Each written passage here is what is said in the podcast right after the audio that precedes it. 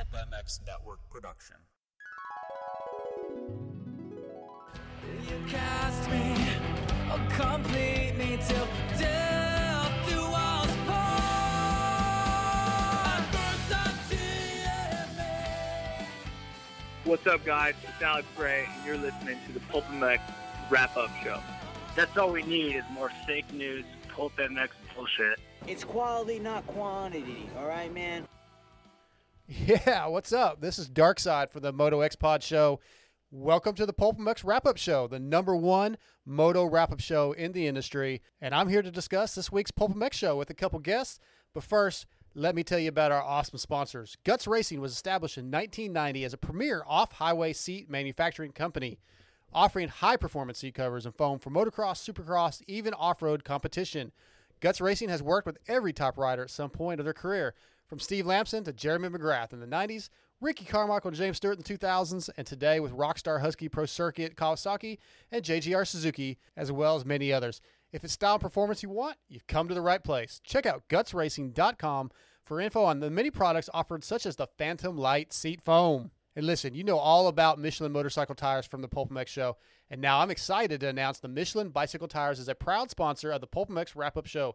In 1891, Michelin patented the first detachable bead pneumatic bicycle tire, and to this day, Michelin continues to innovate and produce world class podium finishing products for both road and mountain bikes. If you'd like to ride the same Michelin bicycle tires as mountain bike legend Cam Zink and the 2019 EWS champion Sam Hill, then visit bike.michelin.com for all the details on Michelin's extensive range of bicycle products and follow them on Instagram at Michelin Bicycle. And of course, those who ride dirt bikes, motorcycles, ATVs, and UTVs know Motosport is the best place for OEM and aftermarket parts, riding gear, and accessories. Motosport.com's dedicated team of gearheads have the knowledge and expertise to help get your ride working at peak performance and have you looking good too. Whether you race on the track, ride on the trails, or commute on the street, make your next ride your best ride only at motosport.com. And I want to welcome on our new sponsor, Seal Savers. Since 1999, Seal Savers has offered the ultimate protection of the off road industry. Seal Savers is the original fork seal protection, starting with the original Seal Savers to prevent dirt, dust, and mud from getting into your fork seals. Seal Savers has since revolutionized fork seal protection with their zip on Seal Savers, making installation a breeze. So check out their full line of moto products as well as intuitive products for your side by side. Seal Savers is the original and the ultimate when it comes to protection. Enter the code PULP25 for 25% off at sealsavers.com. Hey, and don't forget to visit pulpmxshow.com for sponsor links and discount codes as well as the Amazon widget. If you want to be on the Pulp MX wrap up show with me to talk about the Pulp MX show, or you want to contribute a question or topic for the Hello Pookie segment, send it to darkside at pulpmx.com. Okay, let's get to our guests. These motherfuckers at USPS. You okay back there? Oh, we're gonna try something else right now. Yeah. I'm coming over. We're all coming. Ah, we're all coming. right, right. We're all coming. Yes, because you're dealing with bigger shafts. And Keefer said, "They got eggs." Like what, Vic? Is- Okay, you hear me? Okay, back there. All right, you ready back there? You will not enjoy Supercross if you do not play Pulp MX Fantasies. Keefer goes to Pookie. They got eggs. What? Fuck you, USPS. Hold on. Like fuck off. Yeah, okay. So we're going to get into all that stuff here on the Pulp MX wrap up show for episode 450. I am Darkside from the Moto X Pod Show.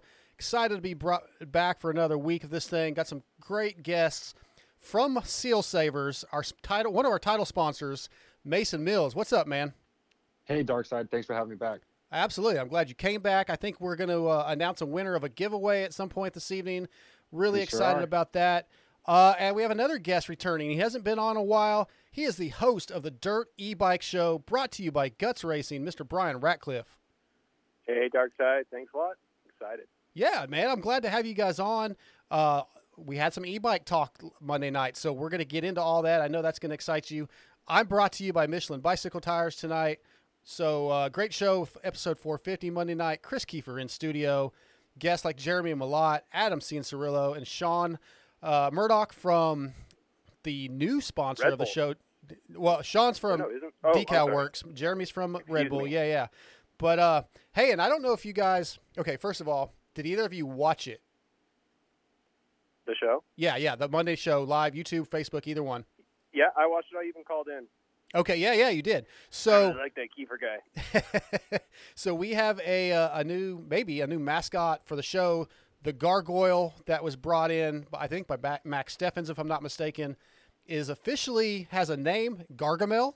You guys, uh, Gargamel the co-host. yeah, do you know where Gargamel comes from? Either one of you?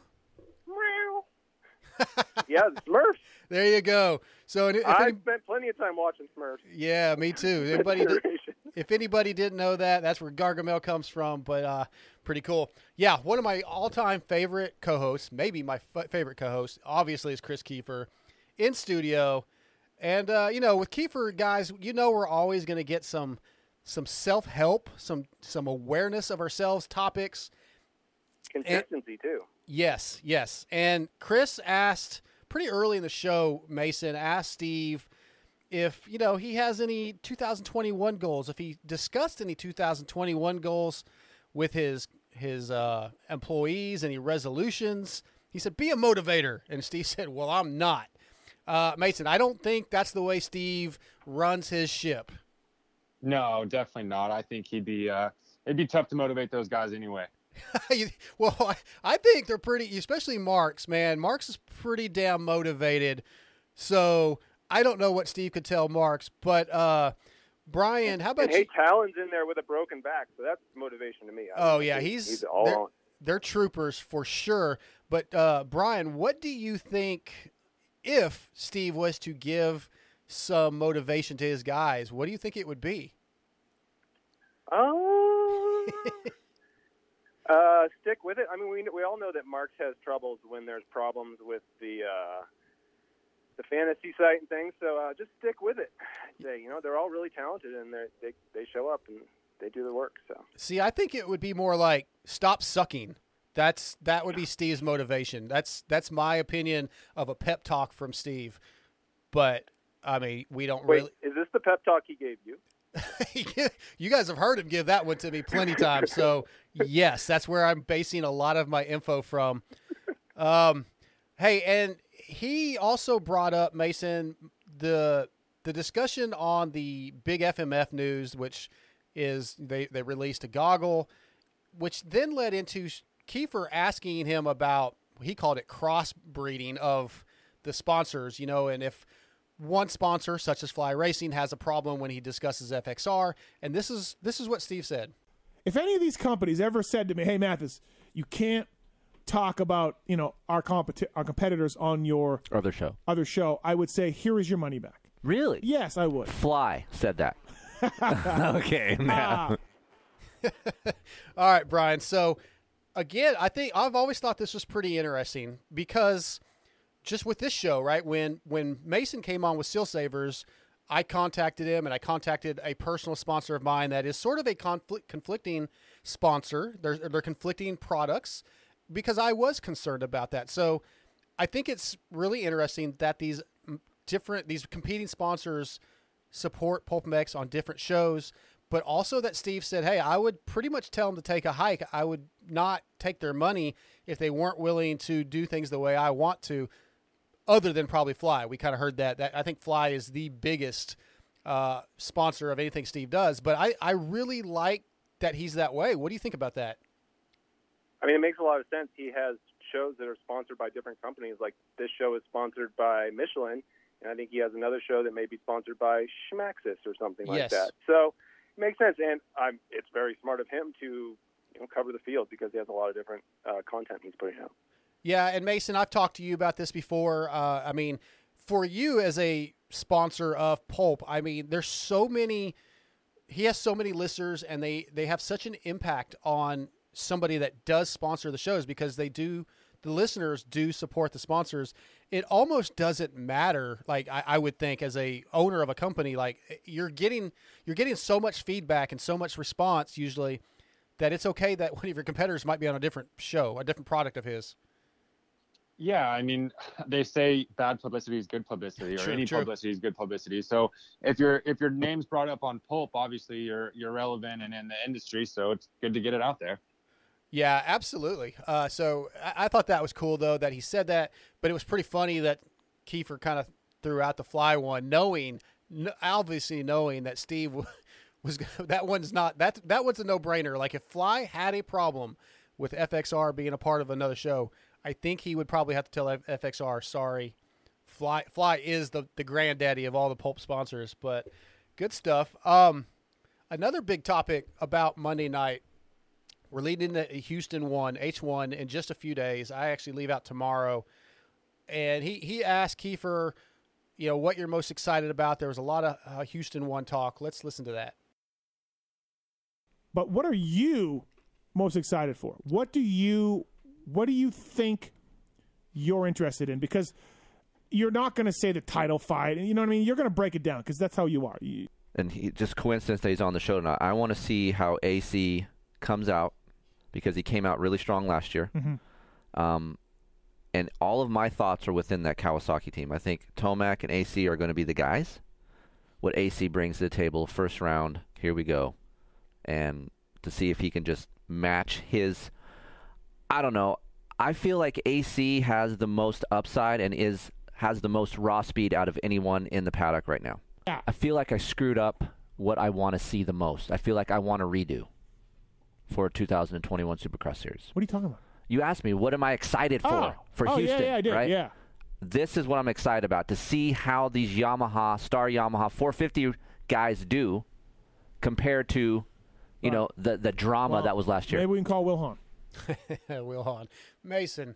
So uh, Keefer had a couple really good things he was excited about. You know, one early in the show, one later that he thought about. I like both of them. Uh, what do you think, though? Are those the things that you would? I'm not really supposed to ask your opinion, right? But what do you think about his two most excited moments then? So Kawasaki, what they're going to do, and obviously the the new guys, the new 450 Yamaha team being at Star. That's the one I'm into. Like I, I really want to see where those guys are. But was he pretty on point? What'd you think of that topic? Yeah, I think Kawi's definitely got eyes on him with the defending champ and then kind of one of the futures of the sport. Um, and then Star, there's so many people over there. It's just going to be exciting to see where they all land and, and how they all finish. Yeah, Bryan, I, I really am also excited about the Kawasaki thing because Eli, you know, defending champ, he's been the guy at Kawasaki. AC's the future.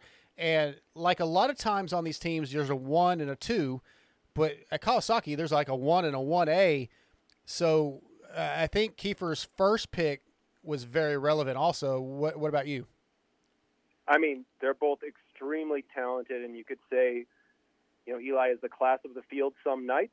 So I fully agree with what Keefer's saying there, and it's great to hear him talk about that. Also, I'm, I am, and they're kind of like a good, a sure bet, right? Whereas the Yamaha is a wild card, and I agree with Keefer there. I'm very interested to see how they do. I watched that video of Mookie running through the whoops, and it's amazing Yeah. watching how fast AP is right now and how fast Christian Craig are. I'm very excited to see how the Monster Energy team turns around the performance of that 450. Yeah, I do too because there, I don't know that any of those guys are going to be regular podiums, but it's the the story that Keefer kind of brought up is just how much better or worse or what the difference is going to be between what they were as factory Yamaha and now factory Star Yamaha. So I thought those were good good uh, picks for him. But then they also kind of brought up the writing off of Kenny Roczen Mason. That was talked about a little bit last week. JT thought it was crazy.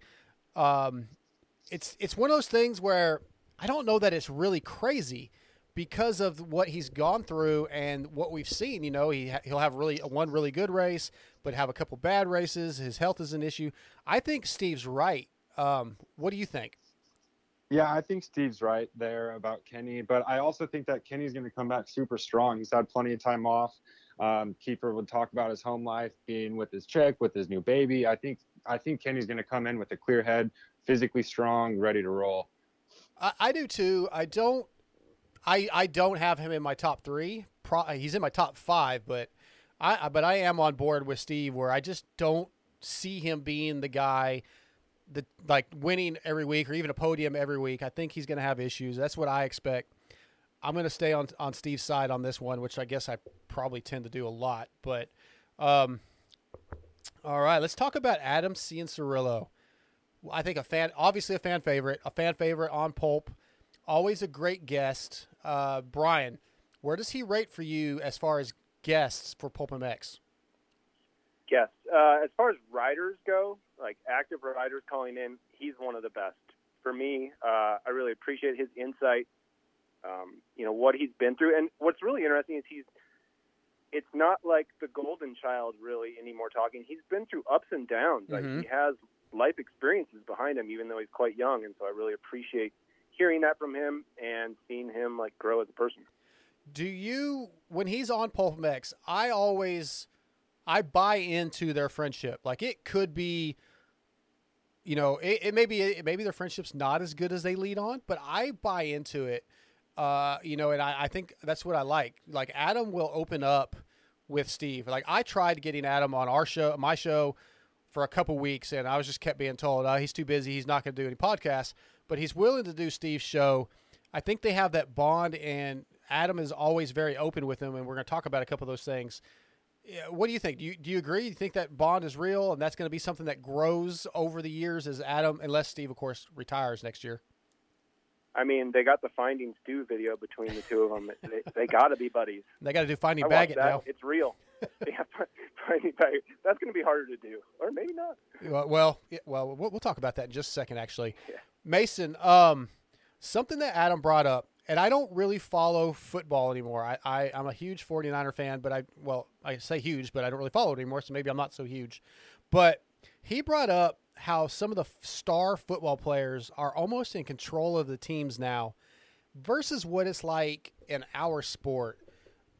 I would not want to see our sport go that way. Like, I don't think that Ken Roczen or Adam Cianciarulo should control the decisions of the team, their employees. But I thought it was a really interesting topic you brought up. Um, how about you?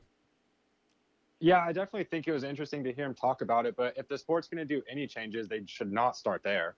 You're right. Yeah, yeah, yeah. So, what do you? I mean, that you, that would hurt the sport, don't you think? Absolutely. I think the way that they do it now, there's like I said, there's plenty of other things to work on other than the riders being in control. And with and our sport's a little bit different in the sense that it's a little bit more volatile with injuries. I think, Mhm. um, and things happen week to week. Where I- yes, of course, injuries happen in other sports, but this is a little bit different, uh, a different level of injuries, I guess. Yeah, for sure. Uh, I, I think it was just an interesting topic. I just because I didn't really know that about football, but I can see it because these guys are making billions of dollars. Not really, but you know what I'm saying. Huge money, and they don't really give a damn. They're, gonna they're worried about themselves and their career, and I don't think they're very team oriented. The football players necessarily. But that leads into Bryan something that Steve asked AC about, right? He asked him if you're one of those guys that leaves early without telling the team bye. And he said, "Man, I'm a big team guy. I always tell everybody thanks." And that that made, gives me a lot of respect for Adam. Uh, a lot of the guys do stick around, but I think that if one of these riders, if the main thing is they need to stick around and tell their their mechanics, their teams, thank you. I, I think that's huge. I agree. I mean, you got to step in, and you're a team. You got to act like it. And I mean, I'm sure, I'm sure there's so much pressure as a rider to be performing at that high end, and there's a lot of variables you can't control. So if somebody cuts you off and you crash, you still got to get up, finish the race, and tell your team thank you at the end, and that's got to be really difficult. Yeah, we saw that uh, in 19 with Adam, right? When he crashed in Vegas, lost the 250 cha- Supercross championship, but still had time to do an interview. And I, I mean, he hung out for a little bit. Like, he, he just has a great attitude, Mason. Yeah, AC is the man. He's definitely, like you said, fan favorite both on pulp and in the sport in general. Um, very respectable, likable guy. It's hard to not root for him when he's such a an awesome kid and a team player like that. You got to root for someone like that. Totally, totally agree. Um, all right, and we found out Monday night uh, about well, Steve talked about the cyst that Adam had, which he had actually just mentioned on the press conference like an hour before. But that was some breaking news. Another thing that we love from Steve, relatively breaking news. I don't think most people knew about that. We kind of found out, you know, that he he feels pretty good, but th- he definitely notices it still. There's something it feels a little different, but he doesn't hurt. So that'd be interesting to keep track of this year if he starts having any wrist injuries. But the next thing I want, Yeah. oh, go ahead. Well, he talked about his ulnar nerve in the wrist, which is uh, I've had issues with that too, and I think it's a number of different things that be, can be contributing factors. But uh, I'll bet holding on to that Kawasaki for 17 rounds is one of those factors. Oh yeah, absolutely. It's going to be interesting to see, especially with us racing. You know, a lot of the weeks, three races in a week, where typically maybe he'd have a practice day, but he could back it down if he wanted to. He's not going to be able to back it down on Tuesdays, so it'd be something interesting to keep track of. I have a feeling it's not going to be a factor. He's going to be top three this year. That's my my prediction. But okay, obviously COVID, right? That's huge, huge talk. Affects everything going on in the world. Uh, COVID testing Friday at the at the track before we go to the stadium. But COVID talk got brought up by Keefer, and uh, let's listen to what Adam said. Hey, were you are you worried about COVID? Did you have, have you got it? Are you haven't got it? No, no, I haven't gotten I haven't gotten it. Um, But I've been dude- tested quite a few times. There's got to be we were we've been discussing it on our shows. I don't know who it is, but with the contact tracing and everything else that's going on, and you're a fan of the mainstream sports, so you know what's going on there. Some of some racers are going to miss races. Oh yeah, hundred percent. Statistically right? speaking, you Right. would think that at least two or three people miss Yes. some races, like high profile Yeah. guys. So this contact trace thing. Yeah. I'm trying to quarterback this in my mind. So if someone on the team on Kawi, so Adam and Eli are fucked. If if if someone on Kawi tests positive, they will pull everybody that person's been in contact with Pull them. out of the race, out of the out of the deal. One person on the team. Yeah. Because it spreads so rapidly, you you have to go isolate. Dude, a privateer is going to win Supercross championship. Alex Ray, Supercross title. Just think about it. Privateers have less dudes around them. These No. factory guys have how many fucking guys? Yeah, but think. okay, let's go with you, Bryan, on that. Um, privateer, huh? A Ray for Supercross champion. Keefer makes a good point. Like it's going to be hard to not be around the large groups of people that have to go out. These mechanics need to go out and get things. They're going to be getting food and all sorts of other things, and controlling that or trying to maintain it is going to be a very interesting situation. And it just may affect the list, which is coming up in a little bit. Yeah, we're definitely going to talk about the the list that Steve uh, talked about. You know, which eight don't make the list, uh, Mason. But I I don't know, man. The COVID thing, I'm all over the place with this.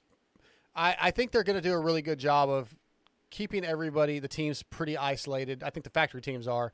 So it it will probably be a factor. Like they said, the odds are it's going to affect somebody. I don't, man. If it affects the championship, I'd I'd be blown away, Mason. Yeah, you like to hope that it's not going to affect the championship. I'm sure at some point, somewhere along the lines, it will affect somebody, but I'm sure that these top teams are going to be doing every precaution they can to make sure that their team and their riders out on the track every uh, Saturday, Tuesday, whenever they're racing. Yeah, for sure. Um, all right. So Steve had mentioned reaching out to Blake Baggett with no answer. And he, he kind of brought up a little bit of a rant, Mason. I mean, it wasn't an official rant, but just imagine being a fan of Blake Baggett and not knowing if he's going to race or not. Yeah, it would be frustrating, you know, wanting to see him out there. But I know, I know, Steve was kind of, um, you know, there's, oh, there's, uh, you know, some stuff behind the scenes going on, and then didn't Adam kind of say some stuff that kind of told everyone what was going on? With Blake? Something about yeah. Yeah, with Blake, something about getting paid. Yeah, I think they they've talked about that in the past. There there's rumors that Blake Okay. ha- hasn't gotten paid from the Rocky Mountain team, and uh, that's that's part of what's going on. I, I I did sort of mention when I called in that I did get a response from Baggett's, uh, but the reality is there's really no news. That basically they they're they're dealing with legal things, and they can't talk about it. But I was told when once it's handled, they would reach out. But right now they're just staying silent because they don't want to cause any legal issues. So that's really all there is to it right now. That's all they're going to talk about right now. Uh, no That's- details, unfortunately.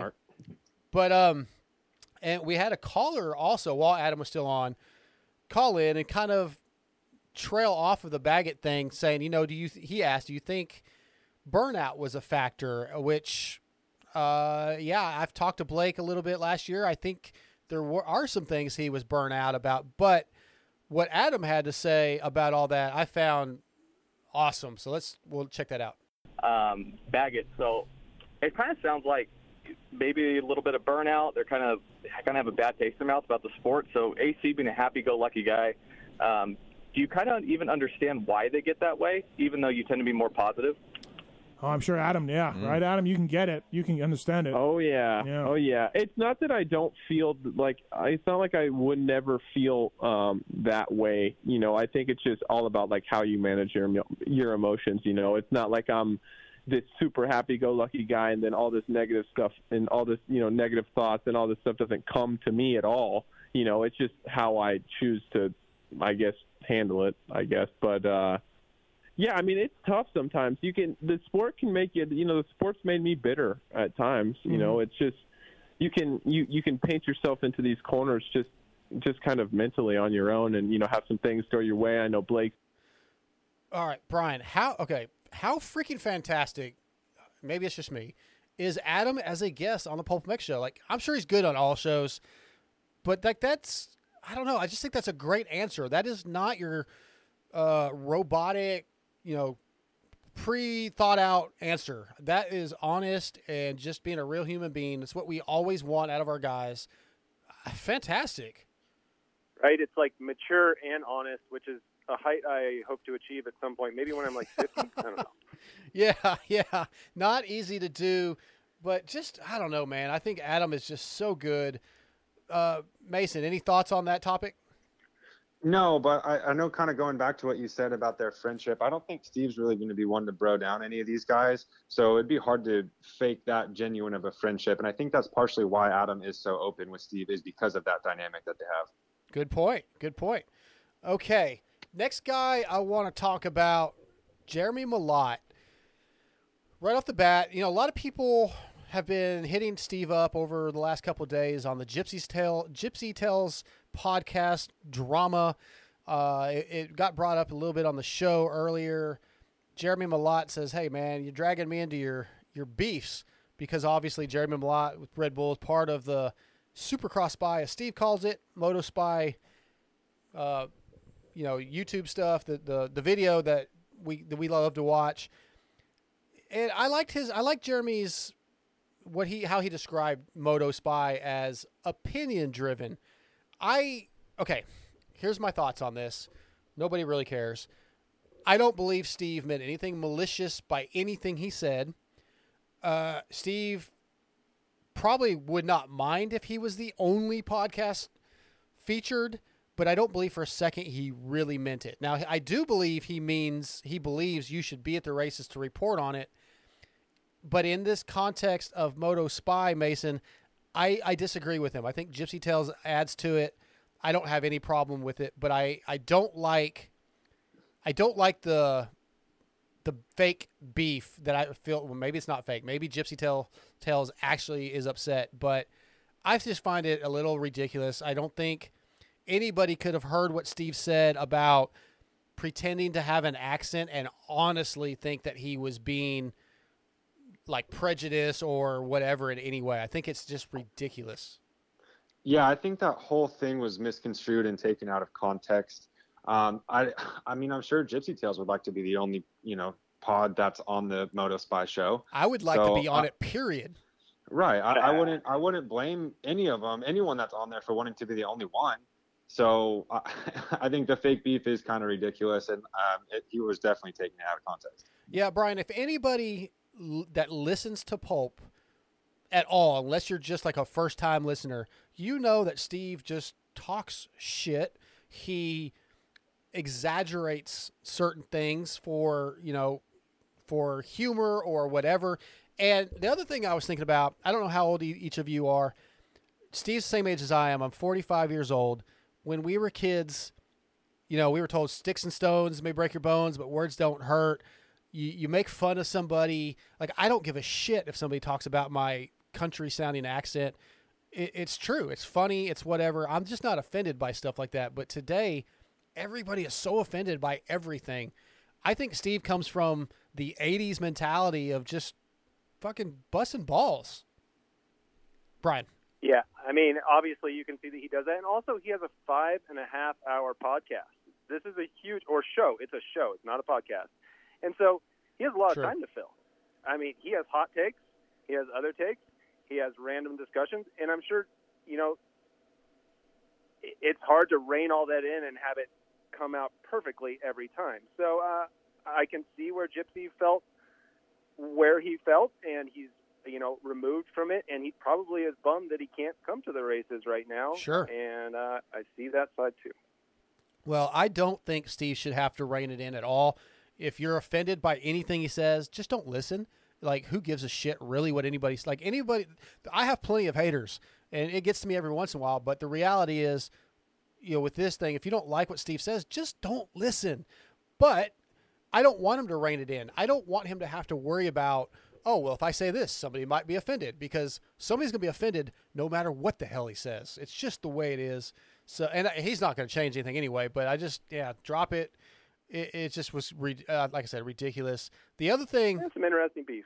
yeah, yeah, well, but uh, really more of an advertising thing for well, Gypsy's already quite popular on on YouTube and stuff. But uh, Yeah, they do that well. a pretty popular video. Yeah, yeah. Uh, the other big topic with Jeremy, the Barcia wins a one. Mason, where you can like a lot of people were were honestly confused by this.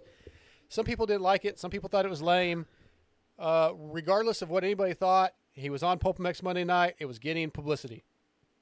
Yeah, it definitely got publicity. I was really excited to go and see it, and I was really disappointed when I saw what it actually was. It seemed like a ton of effort, time, I'm sure money to make that one minute video happen. yeah, Uh, right.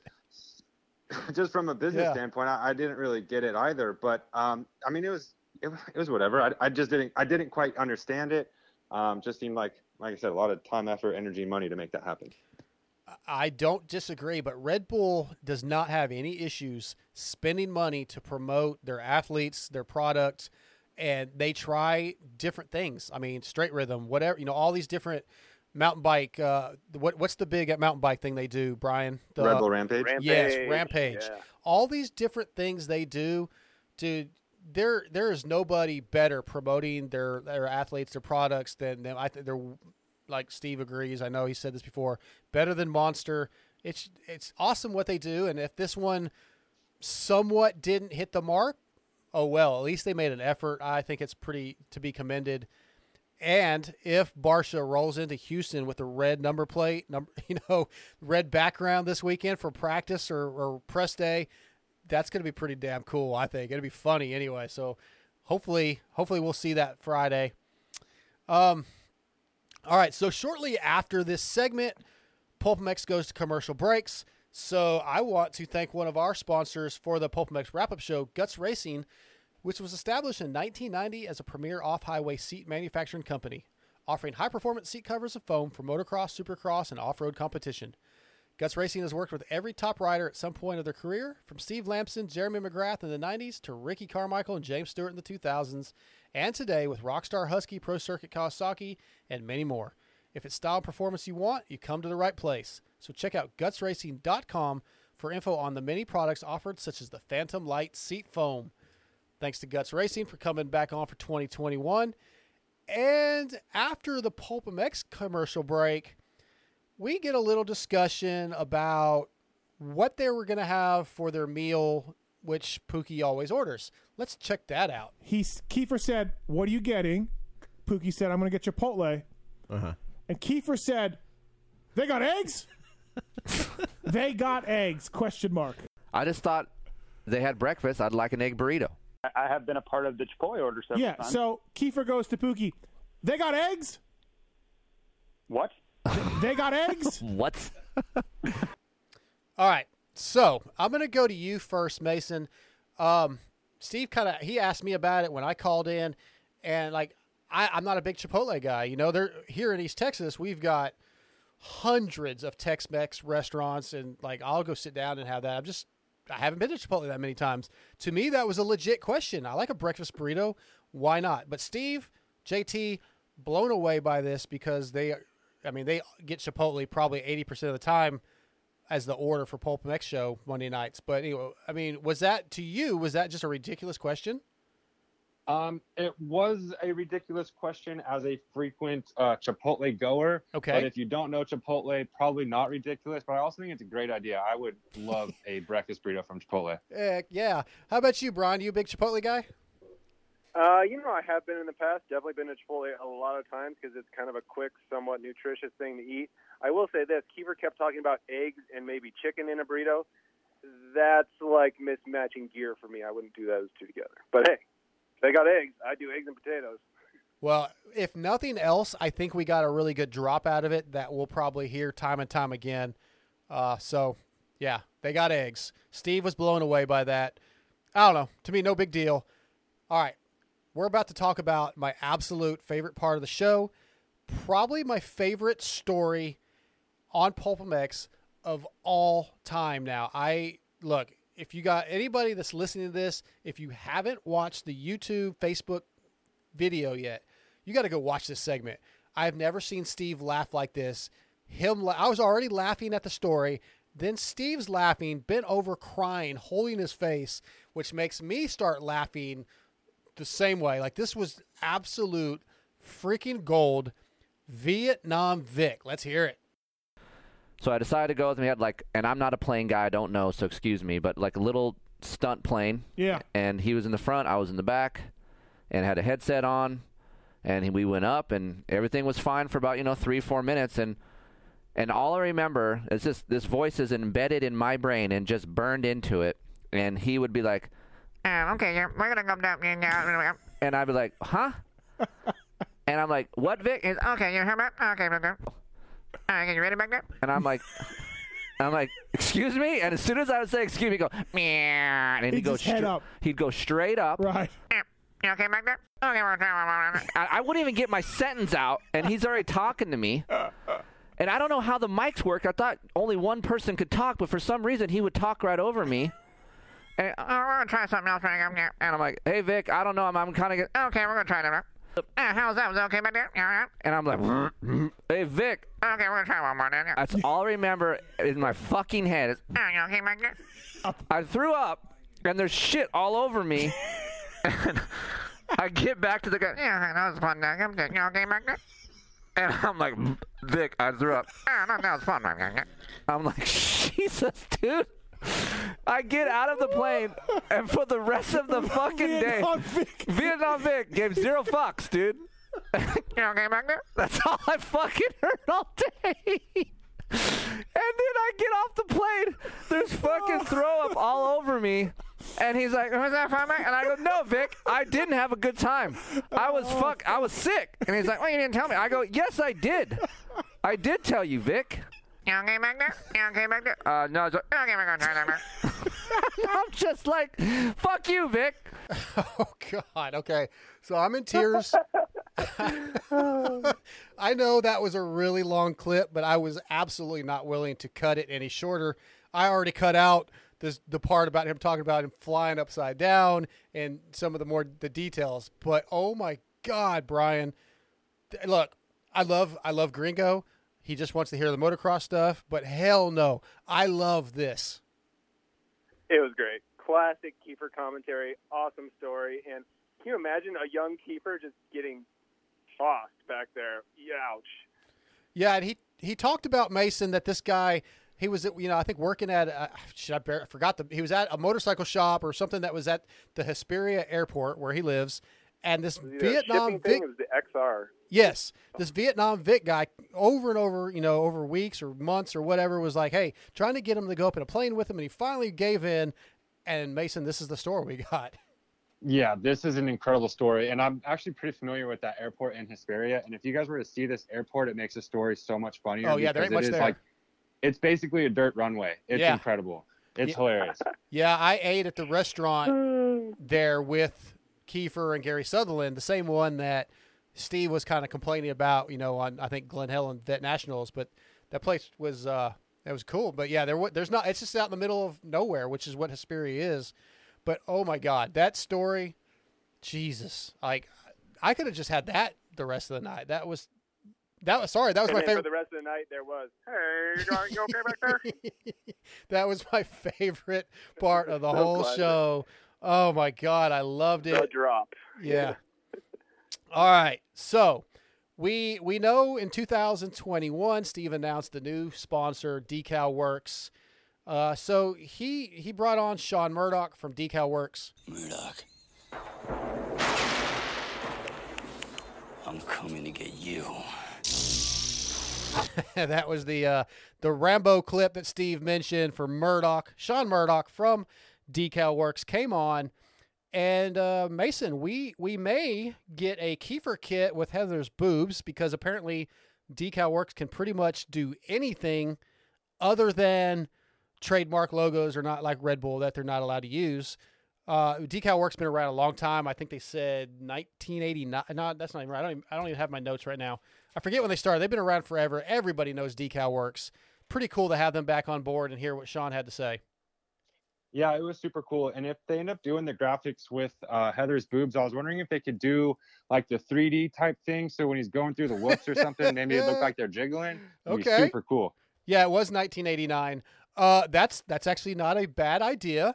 I I I like that, Bryan. I I might even. I also like that. I mean, look, we all know I'm uh Berm Lords, Lord of the Berms, but I would probably buy that kit just to have in the studio. So, yeah. Does, does Keefer want that kid up for sale? I don't. Oh, he doesn't care. Yeah, he's he's not worried. And the other question is, where do you put the boobs on the bike? Hand Uh. I would say on the yeah. One on each side of the shroud. Yeah. Oh, nice. I mean, maybe even on the front number plate, double That'll zero, up. Yeah, number plate for sure. double zero. Double zeros. Yeah. But anyway, guys, look, Sean was a great guest discussing the history of the of Decal Works. Obviously, one of the best companies in the business. Sean said he could get me taken care of, and I appreciate that. But I'm I'm I'm with my guys, my my berm lords, and I want to reiterate my graphics kit that everybody for the most part thinks is god awful. That was my idea. They did what I said. They laughed at it too. It just is what it is. Uh, so that's not you know necessarily like they don't they didn't do that on their own thinking it was great. I just told them to throw everybody all the logos on, and somebody on the show, I think it was Keefer, somebody or no, Sean said he saw it and he said something like that was a little weird. Those individual stickers on the front fender, they're not individual. They're pre-printed just like a rear number plate. I just put it on the front too. Give me a break. You guys, do you guys hate my graphics as much as everybody else? How many key freak testing stickers do you have on that bike? Well, now there's two sets. They're on the shrouds and on the swing arm. They were also on the front fender, which I replaced with the PulpMX logo that I forgot. Uh, I've explained this before, but at the time, I was dealing with some personal stuff, family stuff, and I was when they sent me, I sent them all my logos, like all my sponsors, the people that helped me out, and said just get them on there. Figured out. I kind of gave them a couple things I wanted, and I said get all these on there. Just make it happen. And he sent me the proof, and I didn't notice because I just wasn't in the right headspace that there was that many Keefer inks, and that I forgot the PulpMX. And I also forgot another one. I don't remember who it was, and I had to get that fixed too. It so was Seal Savers Dark Side. yes, you are correct. Seal Savers was not on there. Uh, but uh, yeah, I apologize for that. We, we we're, we're not going to get into that right now, Mason. but the the the reality is, I just looked at it. I was like, yeah, fine, that looks good. Go with it. And they did what I asked. So quit busting on Berm Lords. They do fantastic work, as well as Decal Works. So I don't know. I thought Sean was cool. I, I think he, he sounded like a really cool dude, dude, interested in the industry. He's a big Pulp PulpMX fan. Talked about being, you know, just excited when he got a chance to be involved with Pulp PulpMX. So that's cool. Sean, much respect for what you guys do. But we're going to move on to X brand tear offs. I have a couple that I highlighted. Um, I, I highlighted the fact that somebody asked, or like Moser asked, what podcast would you kill off if you could kill off a podcast? Uh, Mason, what when you heard that, what was the first one that popped into your head? Did you have something that like that you thought instantly he's going to say this? Uh, I I thought he was gonna say your show just because he gives you so much shit all the time. Hundred percent. What I thought. Yeah, yeah. Um, but once he didn't, I didn't think he was really gonna blow anybody out. So I Oh, thought it was no. very appropriate that he said Weege. Ah, good point. I didn't even think of it like that. I, I was definitely Bryan thinking he would say the Pony Pod. He never calls it by the Moto X Pod Show. Go find that on Instagram and Twitter. Thank you. Uh, but I was surprised. But then when he said Weege, obviously he just turned it into a joke. He like like Mason said, nothing too serious. Yeah, he went straight to friendly fire. We know we Weege's show is awesome, and we're very thankful for having him and providing his his type of insight to it. And uh, yeah, So that that was interesting. He could have easily, um, what's the word? Fueled the fire of a couple other podcasts he's had issues yeah, with. he could have mentioned a couple other Yep. podcasts previously mentioned, but he did not Yep. because he's not going there because he wasn't going there to begin with. And I So- think that proves the point. Yeah, and I think that right there for all the the people that talk shit about Steve on some of those topics, like he reined it in when it was appropriate. So that's pretty cool to see that he did that. Um, uh, another funny moment with the X brand uh, Terros was JT being asked what his uh, what the best preseason rumor he heard. And I, I thought it was pretty quick witted as JT is that he said Bam Bam wins A one. That was pretty good, Bryan. It's a pretty funny rumor because it, it was really kind of strange and confusing. And there's also this whole thing that Bam Bam wins a lot of A1s. He does Exactly. really well at the first rated race of the year. So Yeah. uh, it went hand in hand. Well, that's why it kind of worked, I think, is because I, I- hell, I even found myself for a second going, "What the hell are they talking about? Am I, am I missing something that I don't? Did I miss it? Yeah, it's like, am I, am I supposed to be in Anaheim this weekend and not Houston? What the hell? But anyway, X brand tear offs, choice of champions everywhere. Last one of the X brand tear offs, and I'm gonna get both your opinions on what Steve said. What about Ralph leaving?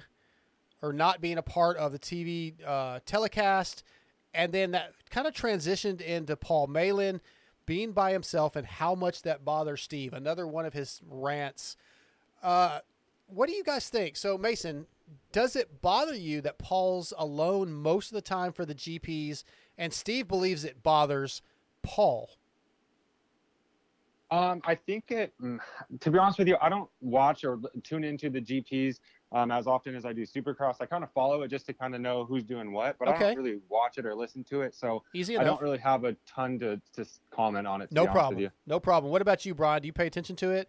Do I you, definitely watch it, and I like and respect Paul a lot, but I feel that it's not as exciting to hear one person talk about the race. I'm so used to hearing two people talk like they're buddies or they're watching the race that that's what I'm used to, and that's what is more exciting for me. So I definitely see what Steve's talking about in that respect, and I also see where he's talking about with. Uh, you know, with what's going on with Supercross too, I'm excited to have some new announcers in there, and I grew up, you know, watching a lot of other car racing, all other types of racing that was on TV at the time. If motocross would have been on, I would have watched that too. And I am excited to have some new announcers. Okay, well, I think a lot of people are.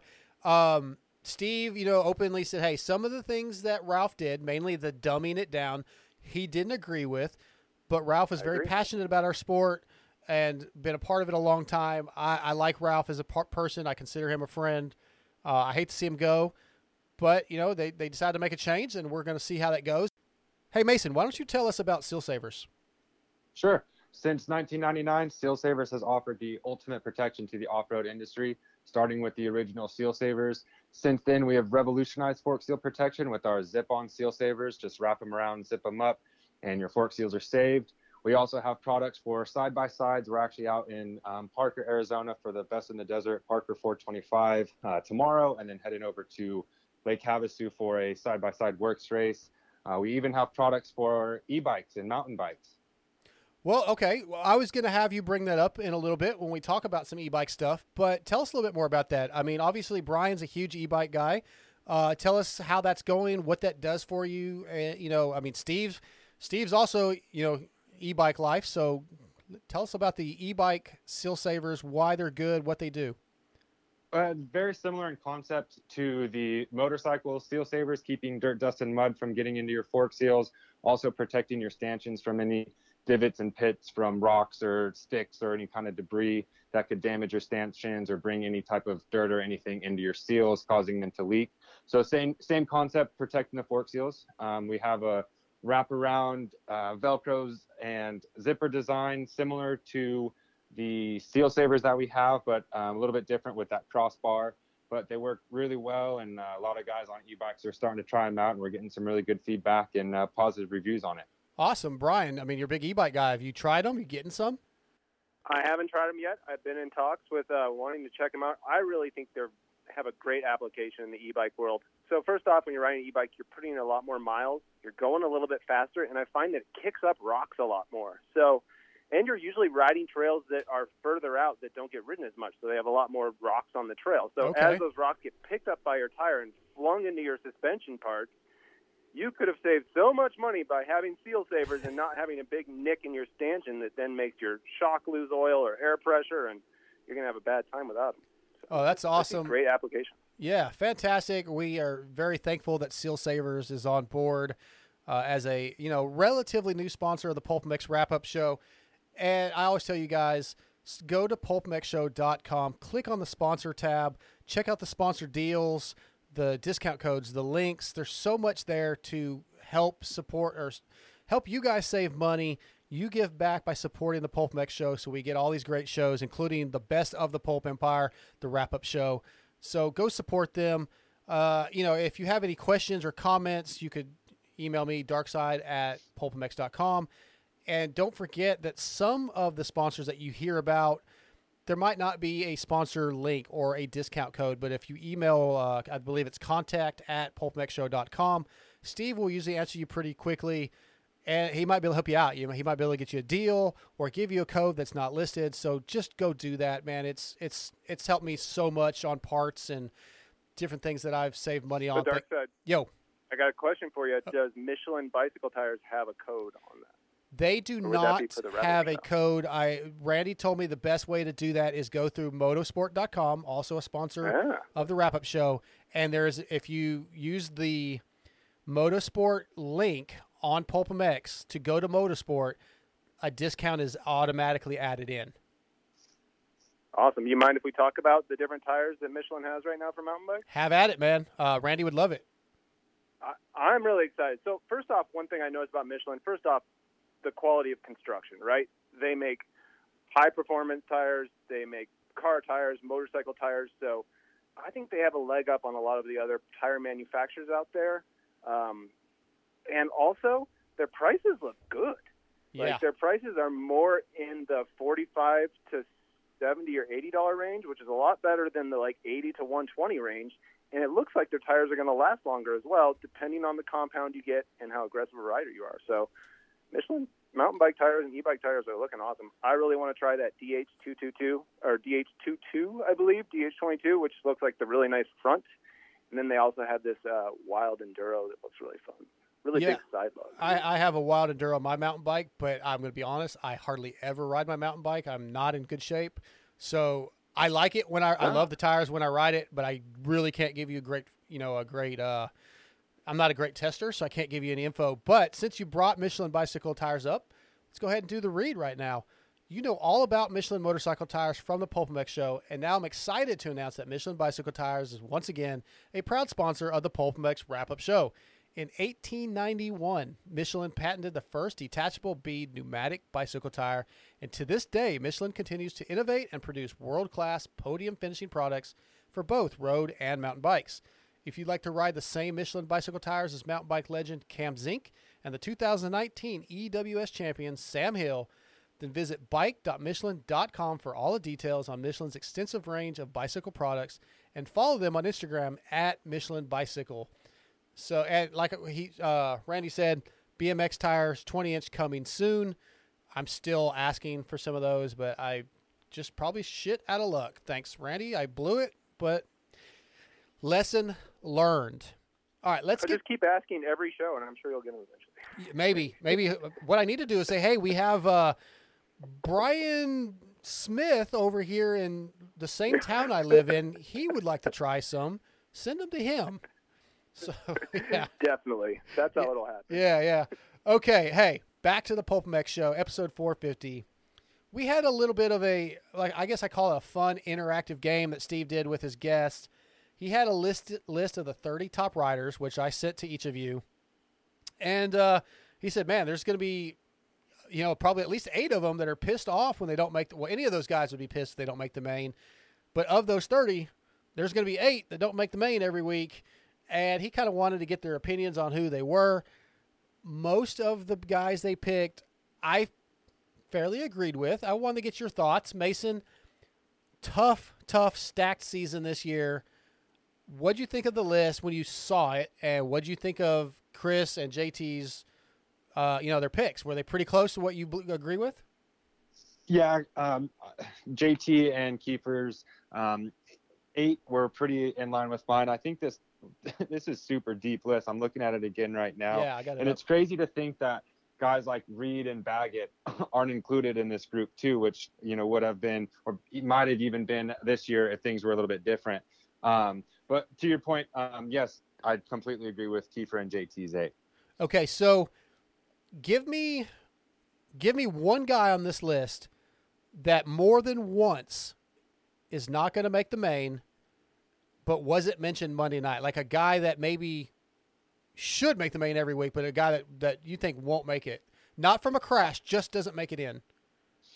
Oh man, um, I'm gonna ask you the same thing, Bryan, in a second. I hate saying it, but Bogle's name kind of pops off, and Bogle's one of my favorite riders. So I hate saying that, but he seems to have some bad luck at times. Um, so he's one that kind of pops off the list to me. Okay, how about you, Bryan? So somebody that should make the list, Make the main. may not make the main, but may not. Well, now if this were the year previous, I would say Seven Deuce Deuce because he was always in the main. But recently, it seems like 2020 a little bit less in the main. Um, I think there's going to be a lot of variables. I think with everybody racing so close together, three races in a week, if anybody has any small nagging injury, it's going to change this list up considerably. Yeah, and I'm not really. You're right. I'm not really uh, focusing on injuries. I guess right now, I'm just looking at this list. There was seven or eight that, or probably like six that were, I would say, almost easy to pick. But uh, see, I'm thinking like I'm going with Savatgy. Like I think Savatgy doesn't make the main a couple times, not due to a crash, just due to bad starts. It just doesn't make it. I, that's who I don't know why I'm going with that, but that's who I'm picking. But I thought it was a great topic. It was kind of fun, and it sheds light. Thanks to Steve bringing this list up, and they they put it on the screen if you were watching live. It just sheds light again on how deep this list really is, or this uh, this field really is. And like you said, there'll probably be some injuries. It will thin out more than likely. But right now, man, H1 is looking exciting. Um, a few more things to talk about. We're getting closer to the end of the wrap up show. I'm sorry. I know everybody's disappointed. I want to talk about Aaron Plessinger. Fun guest, also. Guy likes to have fun. Mason seems to almost always like Adam be in great spirits. Had some good stuff talking about the team, uh, saying that he's as confident as he was in 2018 Yeah, I've gone a whole off season without hitting the ground, so we're we're sitting pretty. Sit pretty. That's good. Uh, so differences. I mean, obviously you heard a little bit, but getting on this Star Yamaha versus the Monster Energy Factory Yamaha, like the average guy, can you tell them what the biggest difference, feeling wise, on the track is for you?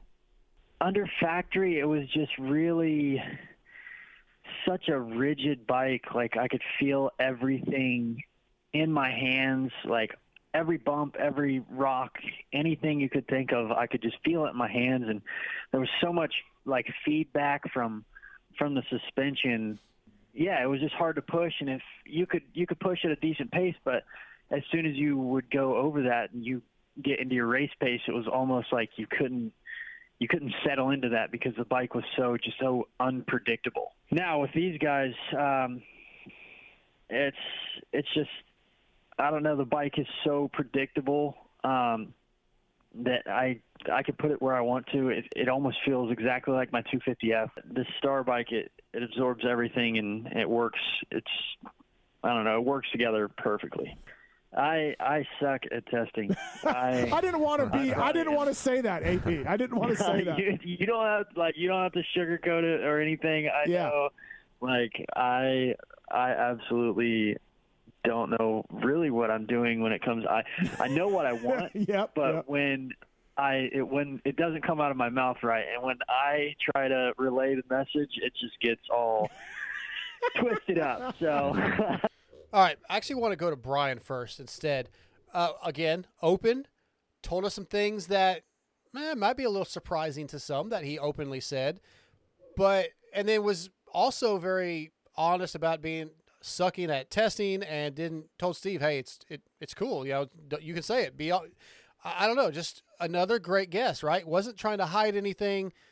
Uh, man, what'd you think? What'd you think of AP? I What- gotta say, Aaron Plessinger is a great interview, and especially Yeah. the Star Racing Aaron Plessinger. I am appreciating this. It's exciting to see him back in that fold, and it, you know it's starting to make a lot of sense. You know, if you think about it, last year's AP, if he was had trouble with the bike and he doesn't have the particular skill set to fix that, that must have been really daunting. So for him to be back on a bike that rides the way he's used to, and like he was saying, more predictable, a little more absorption. So it'd be really interesting to figure out what they actually did. Which I mean, of course, that's not going to be uh, public knowledge, but I'm excited for them and excited to see the Yamaha do well. Yeah, uh, I mean, I think Chris did a great job of bringing that question up, Mason, the way he presented it and allowing Aaron to get into it, and then just the fact that the platform of PulpMX again has these relationships, and we get to hear this stuff.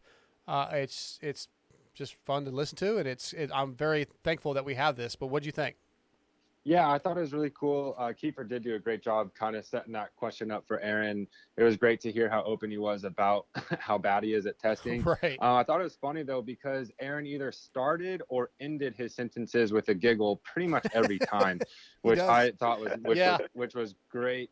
Um, I was really surprised to hear uh, or not hear Keefer asking him about his home life. Um, he asked, Oh, yeah. he Good asked everyone about Right. it, and I was really looking forward to hearing him ask Aaron about it. Uh, recently married, also with a, a a baby as well. So I was shocked Keefer didn't get into that with him. Good point. I didn't think about that, but yeah, Aaron. Aaron's always a good interview. Uh, it- it- he he has lots of good stuff. He's fun. Another guy that seems to be in good spirits, and um, he kind of laughed at the question, this question that Steve brought up too. Let's listen to this right here. Keefer here was saying that he thinks Christian's the man to beat. I started yelling and screaming about how you can't say that with Christian on the phone. Um, so then we made a bet. We made it. Well, listen, I'm just being real. I got to be Yeah. real, right? Um, So then we made a bet that I got to shave my head if Christian wins a championship. so am I shaving my head here? Vic. Am I? Am, I- am I? Uh, there is there is a solid. solid oh no! Oh no! Really? You are shaving your head. Yep. Oh shit! There Okay. is a solid. So Mason, this has me that response.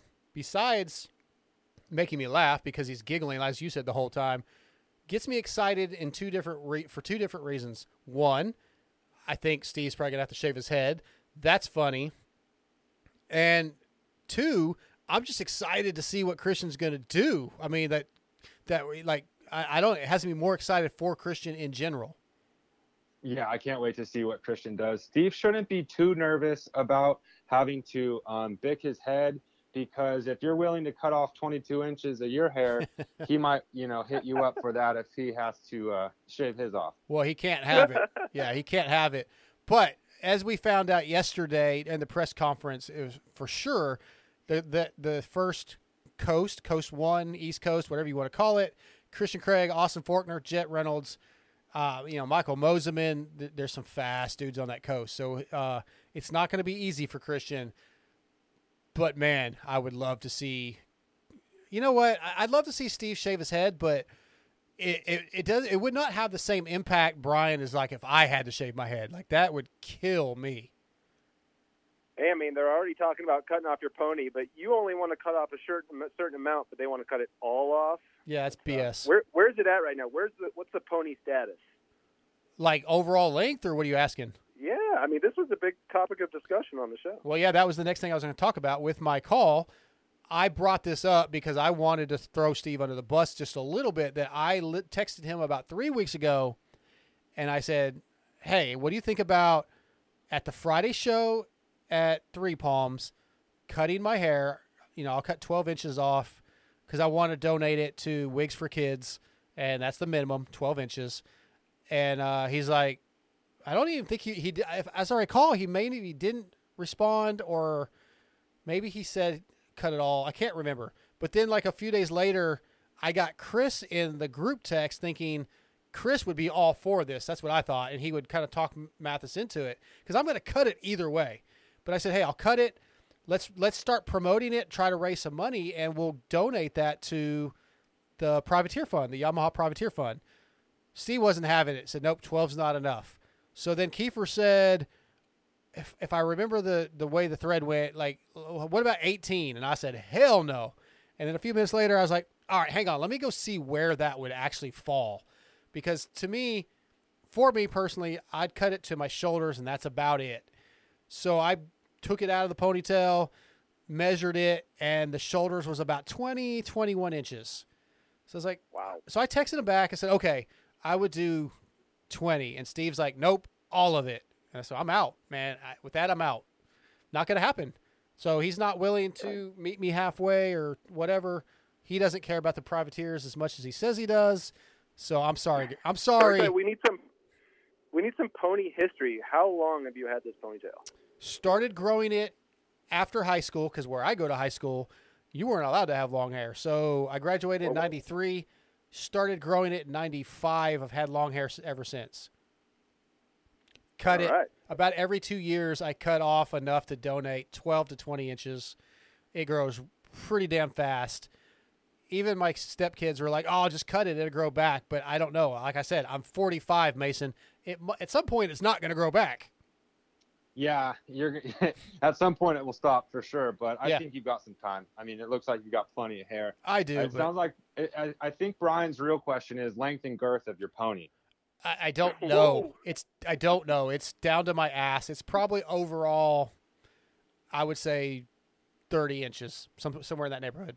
Just a guess. When you ride motorcycles, do you let it run free No. out It- the back, or what no, do you do? I don't want it to get you know wrapped up in the freaking Yeah. chain or something. Yeah. No, I uh, I I are actually you like are you like Avatar where it like connects to your motorcycle? that's what the guy my guy guys I work with have said. No, it's tucked in my uh it's tucked in inside my fly revel chest protector. It stays underneath all that. Stays down in there. So it stays nice nice and protected. But Save the pony. hey, I was willing to donate some. They wanted it all. And Steve or Chris can f off with you know telling me that I need to cut it. It's like, and Steve too that it's over with that or whatever. I like it. My chick likes it. We're keeping it. But all right, let's let's move on from my hair. I do appreciate Randy calling while I was on. Randy Richardson's always gold. That was fun. Classic. All right, let's get to what the guys, Keefer and Steve, said was you know their big news. Couple big breaking news stories. I'm going to be honest. None of this news really was a big deal to me, but I know, especially you, Brian, some of it was. Let's listen to the first one. Well, I'm going to start with the lighter one Okay. first. So, all right. As you guys know, listening to the show, Steve and I go back and forth on the whole e-bike thing. Um, so now that the Intense MX Tazer is gone, I felt like I was a little part of me was empty, Mm-hmm. and uh, Tell me more. Yeah. so I went out and uh, I I purchased a new Oh. Intense Tazer. Oh, you don't say. Um, You're however, an e-bike owner. However, Oh. I will say I don't have a problem with e-bikes. It's just I need a normal pedal bike along with it.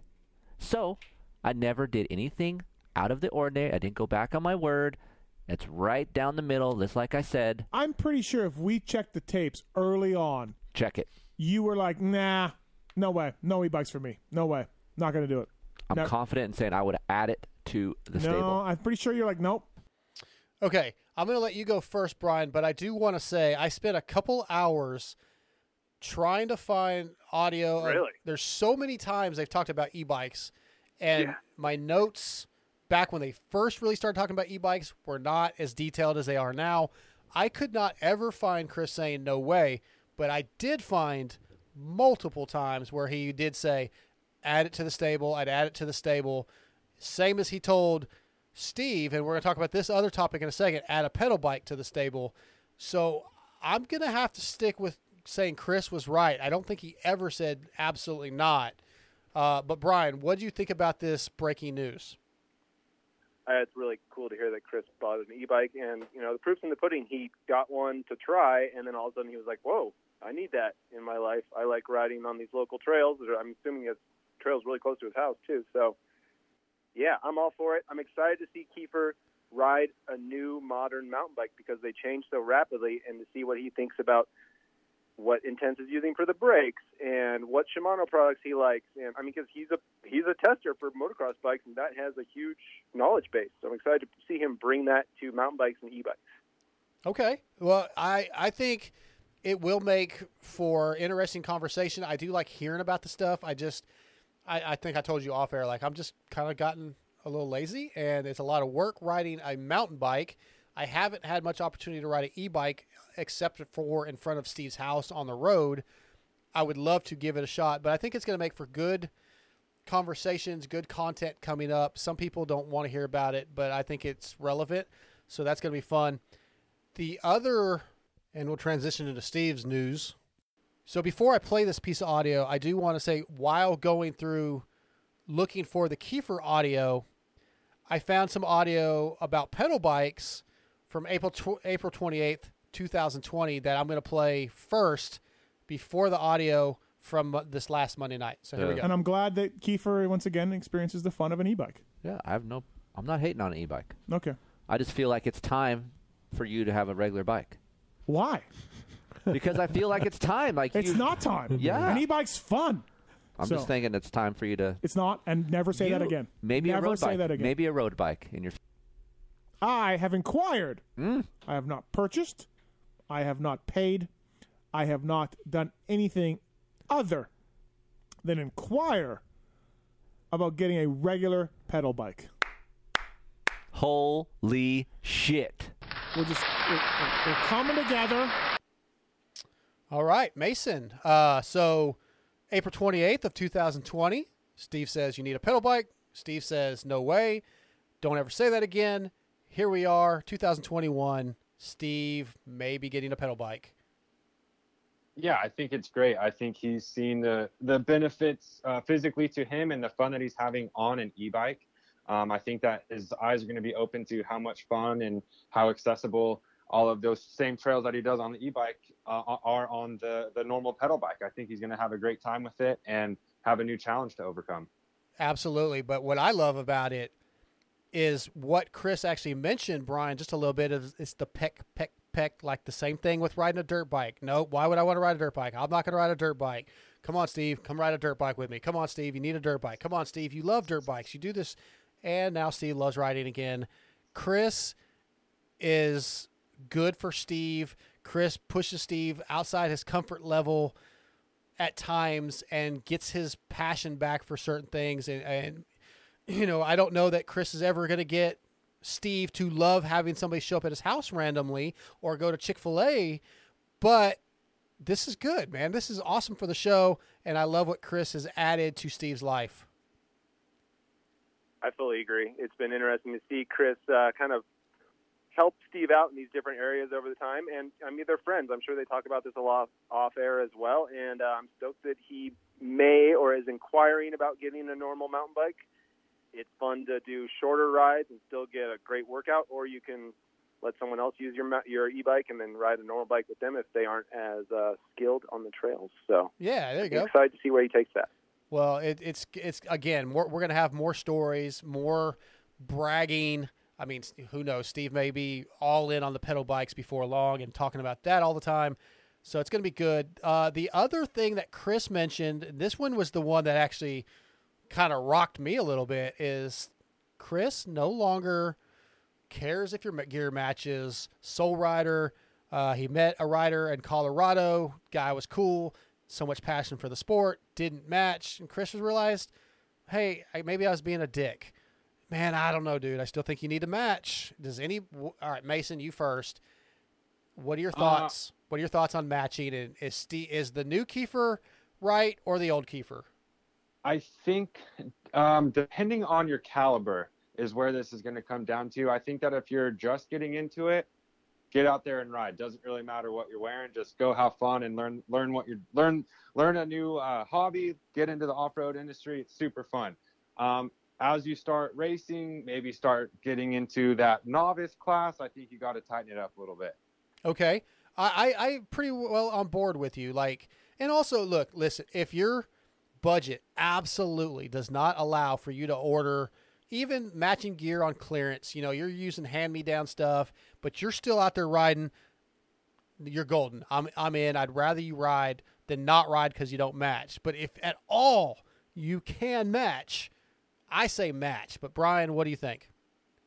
Uh, it was really cool to hear Keefer talk about this because some of us don't have a ton of different sets of gear. So if one's dirty or whatever, there's so many things to think about before you would take your motorcycle to the track or wherever. You know, oil, oil or air filter, everything else, fuel. having matching gear can be that next thing that could make it seem daunting. So, like you're saying, for an introductory rider, doesn't matter. Uh, once you're, you know, pushing that upper caliber, you may be representing sponsors, and if you're representing sponsors, you should be matching and looking good. Okay, good, fair points. I'm not going to say either one of you is wrong. Probably none of us are right or wrong. It's just personal preference, and that's fair. Um, just go ride. Yeah, exactly. Yeah, I get, just that's, go ride. That's that's really the bottom line. You guys are right. and Uh, wear the proper safety equipment. That's that's real too. Very true. Very true. Uh, Kris Keefer doesn't like to leave home, and he looks like ET, a dried up raisin. That shit was funny too. Talon, Yeah. Talon, and Marks have never seen ET. Apparently, that blows my mind. But holy They probably never seen the Smurfs either. God, man, those guys, the youth of today, I don't know what to say. So, if you haven't seen ET, go see the damn movie. It's a classic. Star Wars references. It's it's one of the best. Go go check it out. Here we go. Race Tech rant. Pulp 20 to save. This was another good story of the show. Not the best story. Not Vietnam Vic good. Um, but pretty all right, damn so my good. race tech Check round it of the night. Okay. This ought to be good. These motherfuckers at USPS. I don't know what's going on with the mail lately. The mail has taken forever. They're a joke. They're a joke show. Three weeks ago, our mailboxes, our group of boxes, Right. the lock is gone. 50% of the time they don't pick it up. And I got a notice saying we couldn't find the package. First, of, oh, wait, oh, wait. I call the local post office for two days, Keefer. 10 phone calls in two days. Nobody picks up. Fuck you, USPS. Hold on. Like, fuck off. Okay. So much more involved in that story. If you guys, for some weird reason, haven't actually listened to the Pulp Show yet, you got to go listen to this. So much more that he had to go through. This was one of my favorite Race Tech rants because it was something new, it was something different, and his passion for it, Mason. Again, Race Tech rants one of my favorite segments, but this was a good one, and I feel his pain. Yeah, this was a, a great rant, and I can I feel his pain too. We use USPS for a lot of our shipments, and when it goes well, it goes very well. But when it doesn't, it's very frustrating. And to not get your mail, and if he really's got ten grand that he's waiting on, uh, I wish I was in a position to not really care where ten grand was at. But um, I, it's got to be frustrating. It was a really good rant, and it was definitely fresh, and I enjoyed listening to it. it made me laugh really hard. Absolutely. And Brian, the ten thousand dollar check that like Keefer said, like I'd be I, hell. I texted him and he mentioned it. Like I need a race first of all, and second of all, I will fly to Vegas and sit in the lobby of the post office until they bring me that freaking check. Holy shit, that's ten grand. And he was just like, oh, whatever, you know. wow, what a story. Yeah, I agree with Marks. He needs to go and see if those checks are there, and if they're not, he needs to cancel them because uh, that sucks. Yeah. Long rant. It sounds like uh, his post office is rough. Yeah, I, I I always go to our local. I have actually a personal, a friend that owns a like a shipping, you know, a, a store, and she just handles everything for me. I've really never have issues, but that would suck. And the, the whole mailbox thing. And again, go listen to the story if you haven't heard it. There's so much more detail. And we also found out that Kris Keefer lost ten thousand dollars twice.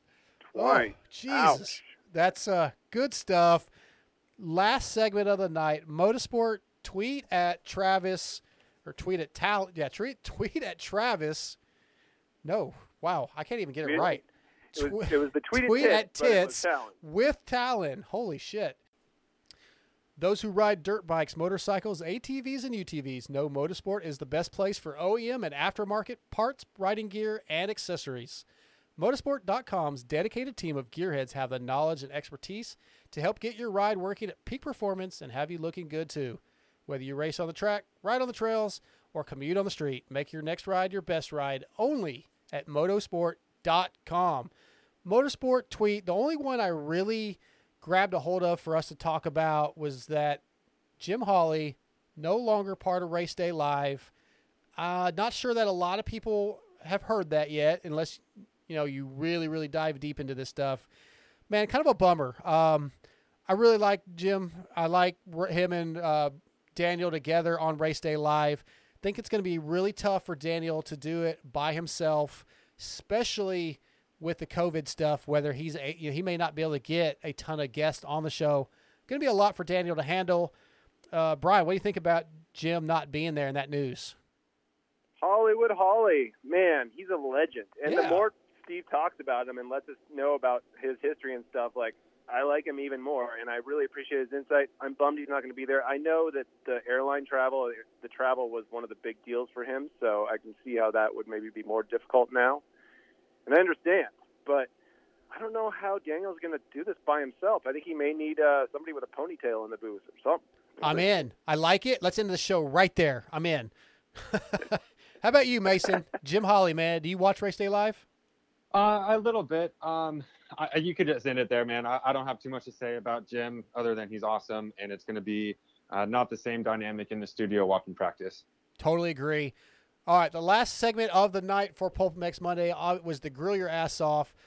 Keefer After Dark. A lot of good stories. Not really going to touch on it too much tonight. If you guys want to check that out or haven't, I'm sure it's on YouTube. Go go listen to the show uh, on audio, however you want to do it. Uh, Brian, any thoughts on Keefer After Dark that you want to bring up before we roll?